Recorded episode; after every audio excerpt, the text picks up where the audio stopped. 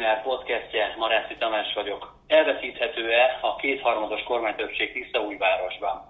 Az ellenzék azt kommunikálja, hogy ez a tétje a vasárnap október 11-én tartandó időközi választásnak a Borsod-Abaúj Zemplén megyei hatos választókerületben. A kormánypártok szerint pedig az a tét, hogy lesz-e hatékony képviselete a térségnek, illetve milyen esélye lesznek a munkahelyteremtésnek. A végére kicsit eldurult a kampány, talán ez is mutatja, hogy a voksolásnak országos politikai jelentősége van. Aki eligazít a néhány nap múlva esedékes választás hátterében Udvargyban, az Mráz Ágoston Sámolyá politológus, a Nézőpont Intézet vezetője. Köszönöm, hogy itt van velünk. Örülök, hogy itt lehetek. A kétharmad elvesztése a tétje a választásnak, kezdjük talán a legfontosabb kérdéssel. Ha az ellenzéki sajtót olvassa az ember, valóban találkozik ezzel az érvel, de aki a politika iránt érdeklődik, és a részletek is foglalkoztatják, azt tudhatja, hogy nem erről van szó. A szimbolika, számszimbolika esetében, hogyha Pont Zsófiának nem sikerül az édesapja mandátumát megtartania, megszereznie, akkor valóban 132 képviselője lenne csak a Fidesz-KDNP-nek a 199 fős parlamentben ez nem lenne kettőharmad, de ez csak a szám, ez csak a szám szimbolika. 133 kétharmad. És 133 a kétharmad, igen, bocsánat, de ez csak a szám szimbolika, hiszen a igazi kérdés az az, hogy lehet-e kétharmados döntéseket hozni, és van egy német képviselő, Ritter Imre az országgyűlésben, ugye 2018-ban először a nemzetiségek közül az egyik parlamenti, teljes értékű parlamenti mandátumhoz jutott, ő um, uh, túl azon, hogy korábban a Fideszben politizált, uh, mindig is elmondta, hogy az aktuális kormányjal való együttszavazás a nemzetiségi érdek érvényesítés legjobb eszköze. Ezért arra lehet számítani, hogy ő, fontos kérdésekben kiállna a kormány oldal mellett, illetve azt is láttuk uh, talán kicsit meglepő módon, hogy a 2018-ban még a Jobbik listáján bekerült, ma már mi hazánkos függetlenes Volner párti uh, képviselők, vagy ezt az új pártot is megemlítsük, ők is volt, hogy együtt szavaztak fontos, szimbolikus ügyekben a Fidesz-KDNP-vel. Tehát az az állítás, hogy Konz Zsófia esetleges veresége esetén ne lehetne alkotmányozó, sarkalatos törvényeket, módosító döntéseket hozni az országgyűlésbe, ez nagyon nagy valószínűséggel állítható, hogy nem állja meg helyét. Tehát akkor Ritter Imre a, nem csak a szimbolikus ügyekben, ahogy a függetlenek közül diájára számíthat a Fidesz-KDNP frakció, hanem ezek szerint Ritter Imre a részletkérdésekben bizonyosan garantált módon a Fidesz mellett fog szavazni a nagy kérdésekben, hogyha nincs meg a Mindenkinek, bocsánat, szabad mandátuma van, de, és természetesen a lelki ismerete szerint szavaz, de ezért mondtam azt, hogy ez nem pártpolitikai megfelelési kényszer, nem frakciófegyelem, hanem arról van szó, hogy egy nemzetiségi érdekérvényesítés az akkor a leghatékonyabb, hogyha a kormány többséggel együttműködést keres egy nemzetiségi képviselő. Nagyon leegyszerűsített, de mégis igaz állítás, hogy a költségvetési döntéseket 50%-kal hozzák. Ha forrásokat akar szerezni egy nemzetiségi képviselő, akkor a 50% plusz X mandátummal rendelkező kormány oldallal való együttműködést kell keresnie, és lehet, hogy ezért neki érdemes egy számára értékrendileg sem idegen kétharmados döntésben, választásban részt venni. Tehát erre nyugodt szívvel számíthat a fidesz -KDN. Világos. Ha nem a kétharmad az igazi tétjának a választásnak, akkor ön szerint mi? A, azt gondolom, hogy elsősorban az ellenzék oldalán kell keresni azt, hogy az ő közés lista projektjük működik-e, és az ellenzék számára lesz a legtanulságosabb ez a választás. Ha a választás történeti adatokat nézzük meg, akkor egy billegő választókerületről beszélünk, a Fidesz jelöltjei 2014-ben és 2018-ban is győztek. Az európai parlamenti választáson kifejezetten jól szerepelt a Fidesz lista ebben a választókerületben, de nem volt örökké így. Ráadásul ugye ezt 14-ben egy kicsit megváltoztatták ezt a választókerületet, tehát egészen eh, régmúltban nem is lehet visszatekinteni. A 18-as adat 49% volt, ha ismét 49%-ot szerez a Fidesz KDNP, akkor a tanulság a kormány oldal számára az, hogy tartja a 18-as támogatottságát. De az igazi nagy kérdés az az, hogy az ellenzéki közös lista projekt, a, én úgy szoktam hívni, hogy a posztfasiszta, antifasiszta koalíció, de nevezhetjük a nevén is Gyurcsány koalíciónak, eh, hiszen a volt miniszterelnök, a Kovács annak a széleskörű együttműködésnek és közös listaállításnak, ami a jobbikot is magába foglalja. Tehát az igazi kérdés az, hogy ez képes-e a 2018-ban látott ellenzéki támogatottságnál többet szerezni. Ez talán az is érdekes lehet, hogy a februári Dunaújvárosi időközi osztálygyűlési választáson, ugye ott az ellenzéki összefogásnak ez működött, ezzel a koalíciós felállással egy az egy ellen. Hát ott sem volt igazából így, mert több induló volt, de ott kipróbálták ezt a modellt, és ott működött februárban. És nem véletlen, hogy a Tiszta újvárosi eset a második nagy országgyűlési időközi, hogy ennek óriási jelkép ereje van. Nem véletlen, hogy a neurózis beindult, és az sem, hogy országos politikusok mentek le az utolsó napokban a kampányt megtolni. Ennek nagy tétje van ennek a választásnak, ilyen akár jelképerővel, akár a gyakorlatban, praxisban. Igen, bocsánat, még annyit hadd egészítsek ki, hogy azért a Dunaújvárosi küzdelemnek picit más volt a dinamikája, mert ott egy ellenzéki mandátum megtartásáról volt szó. A, az Persze jól esett volna a fidesz KDNP-nek, hogyha sikerül visszafordítani Dunaújvárost. Nem sikerült, de itt egy Fideszes mandátum megszerzéséről van szó, tehát a, ezen az első fordítási um, uh, siker a, a baloldal részéről, ezért uh, érthető, hogy fenik rá a fogukat, és valóban országos politikusokat is levisznek. Nagyon érdekes, uh, hogy a hírekben azt lehet olvasni, hogy szombaton még a főpolgármester is lelátogat. Tehát az a politikus Karácsony Gergely, akinek a városát finoman szólva is elfogadhatatlan szavakkal illette Bíró László a baloldali összefogásnak a jelöltje, annak a fővárosnak a főpolgármestere képes túltenni ezen magát, képes lemondani a korábbi antirasztista retorikájáról, és a hatalomszerzés szimbolikájának érdekében helyben is kampányolni Bíró László mellett. Ez én azt gondolom, hogy az interjút ugye csütörtök este rögzítjük, tehát nem tudjuk, hogy mi lesz szombaton, de könnyen meg lehet, hogy botrányos hullámokat fog ez verni, ha nem is helyben, de az országos médiában, hogy a judapesti főpolgármester, hogy parafrazáljam Bíró Lászlónak a szavajárását, az mit keres ott helyben, és hogy, hogy kiáll egy ilyen jelölt mellett.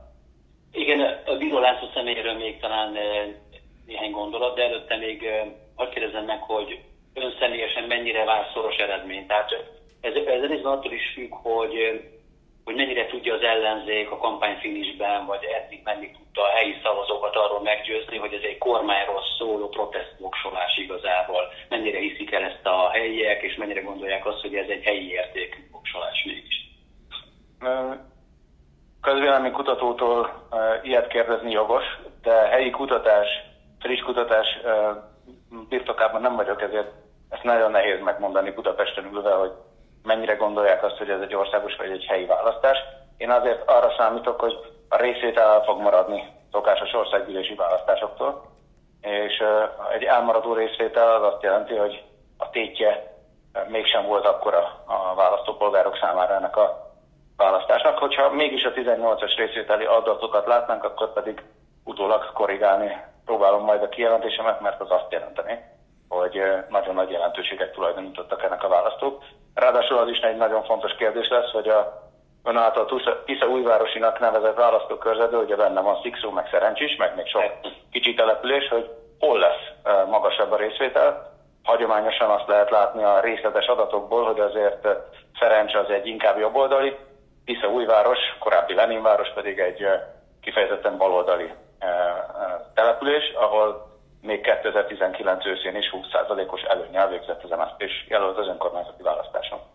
Igen, a választókerületnek az átrendezése az, az ugye a politikusokat is egy új feladat elé állította ebben a kampányban. Én is voltam szerencsen egy hónappal ezelőtt egy interjút készíteni, és ott mindenki arról beszélt, hogy nekik is most egy, egy új terep, a régi terep egy új terepnek számít most, de a, a részvételi arány az, az érdekes lehet, mert az ön szavaiból arra következtetek, hogyha a 18-asnál nagyobb részvételi arány van, akkor ez azt jelentheti, hogy az ellenzék tudott mozgósítani, tehát a helyiek azt érzik, hogy országos hatása van a szavazatuknak. Tehát a magyarán a, a magas részvételi arány automatikusan az ellenzéknek kedvez, és az alacsony kedvez a kormánypártoknak, hogy nem ennyire egyszerű Nem, ilyet nem akartam mondani, hadd helyesbítsem a a, ezt az értelmezését a gondolatoknak. Szerintem mindig is nagyon nagy hiba Budapesten ülve eldönteni, és automatikus, automatikus összefüggéseket felállítani, nincs ilyen. Az a kulcskérdés, hogy hol magas a részvétel, ha magas a részvétel,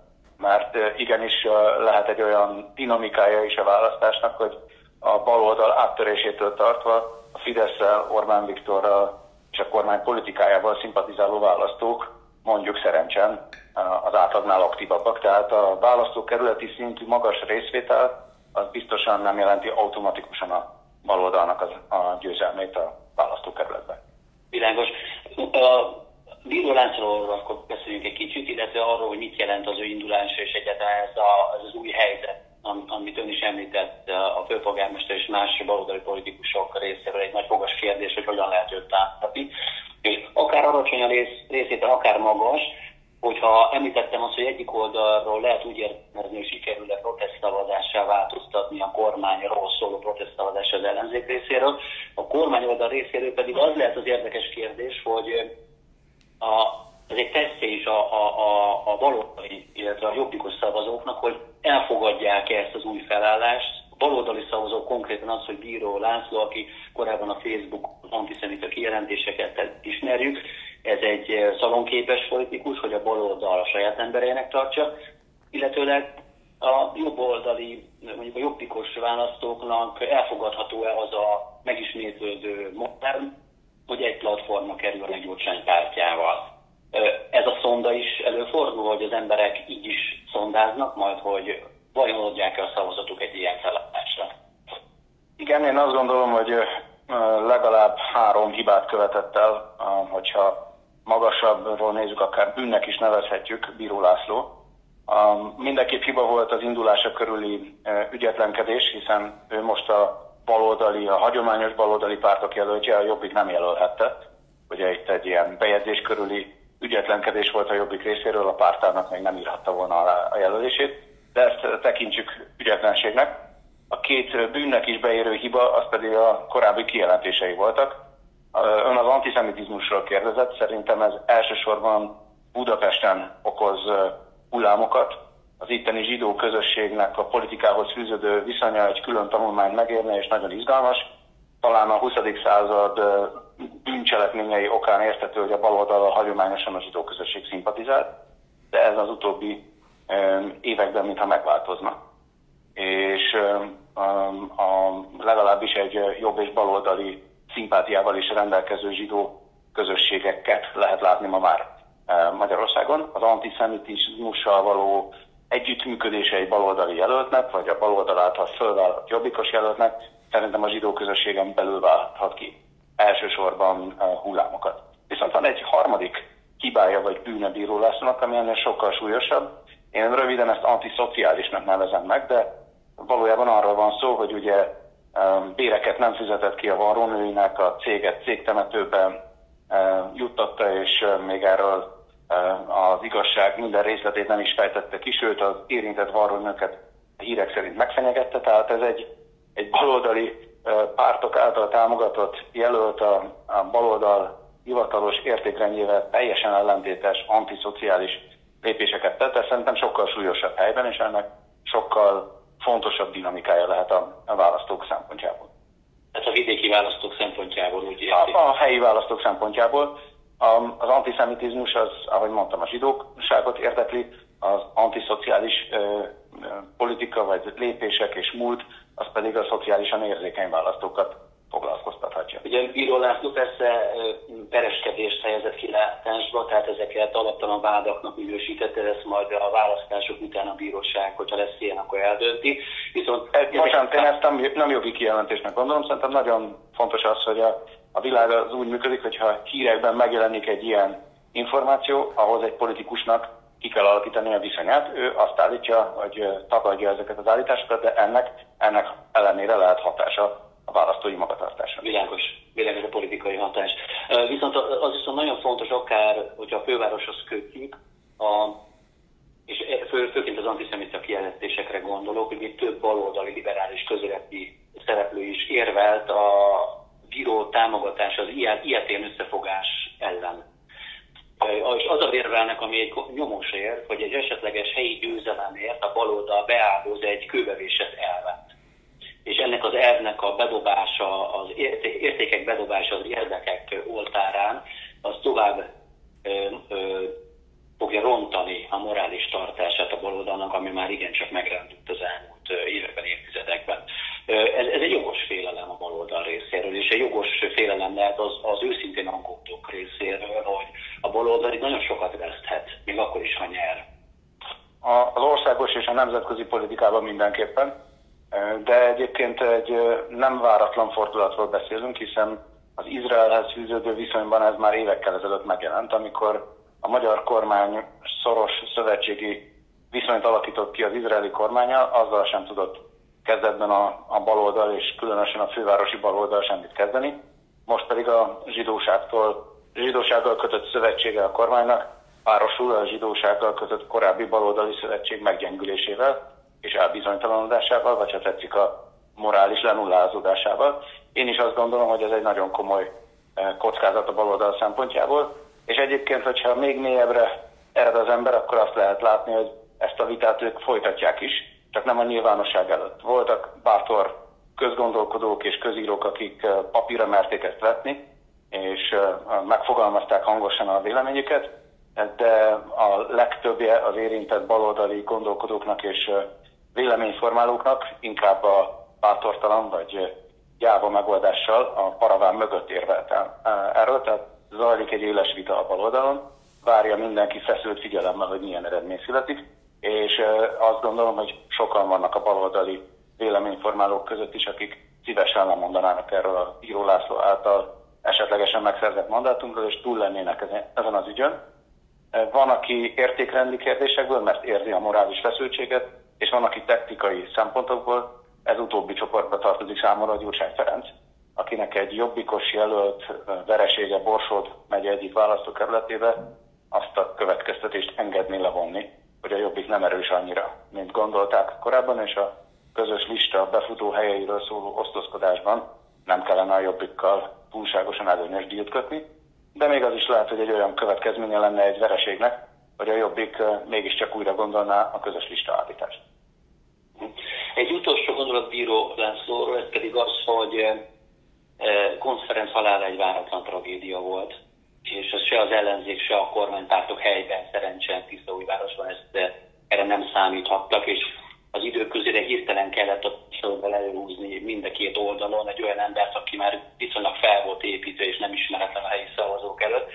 És azért látjuk, hogy Bíró László nem ismeretlen, ő 18-ban konferencet, ha nem is nagyon, de megszorította, ő volt a második legjobb, legtöbb fogsot kapó ember jelölt a szavazásra jobbikosként és ugyanígy úgy látom, hogy a Fidesz oldalán is igazából nem tudtak más embert szedni a tarsolyból. A koncnél nagyon jó cseng, főleg szerencsen, és nyilvánvalóan a lánya beugrott konferenc helyett Konc Zsófia.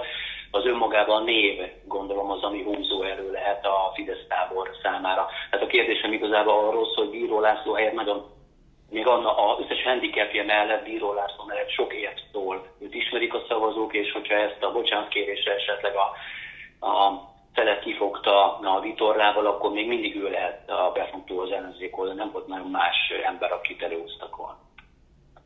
Ugye emögött van egy strukturális probléma, azért azt lehet látni, hogy tíz év Fidesz kormányzás után a, a vidéki végeken az ellenzéki baloldali pártoknak a hátországa megroppant. Tehát komoly rekrutációs nehézségekkel küzdenek. A városokban nincsen gondjuk, de a városokon túli vidéken mármint a nagyvárosokon túli vidéken bizony van. Én azt gondolom, hogy ezért is merülhetett fel komolyan, hogy Bíró Lászlót a mondjuk egy Tisza-Újváros magába foglaló választókerületben, ahol azért, ahogy említettem, a baloldalnak örök, örök biztos fundamentumai vannak, tehát egy ilyen választókerületben Bíró Lászlót előre engedték. Nem volt ez szerintem eleve elrendelve, de van rekrutációs problémája a baloldalnak. Túl ezen a Jobbik is ragaszkodhatott ehhez, hiszen Bíró László Jakab Péternek, a Jobbik elnökének a szoros szövetségese, azaz Jakab Péter valószínűleg ettől is tette függővé azt, hogy együttműködik-e a baloldaltól, hogy egy ilyen mandátumot engednek-e megszerezni a pártjának a, jelöltje számára. Ha Bíró László bejutna az országgyűlésbe, alig hanem a Jobbik frakcióját választaná. Tehát ez, ez Jakab Péternek a zsarolása is lehetett, ami a háttérbe állt túl azon, mondom még egyszer, hogy bizony nincs túl kínálat a baloldali pártok esetében. Most egy utolsó kérdésem lenne, ez pedig az a kapcsolatos, hogy a modell, az ellenzéki modell úgy néz neki, hogy egy ember egy ember ellen indul, egy ellenzék és egy kormánypárti között lehetne 2022-ben szinte mindenhol választani, és ez egyértelmű helyzetet hozna létre a választók fejében.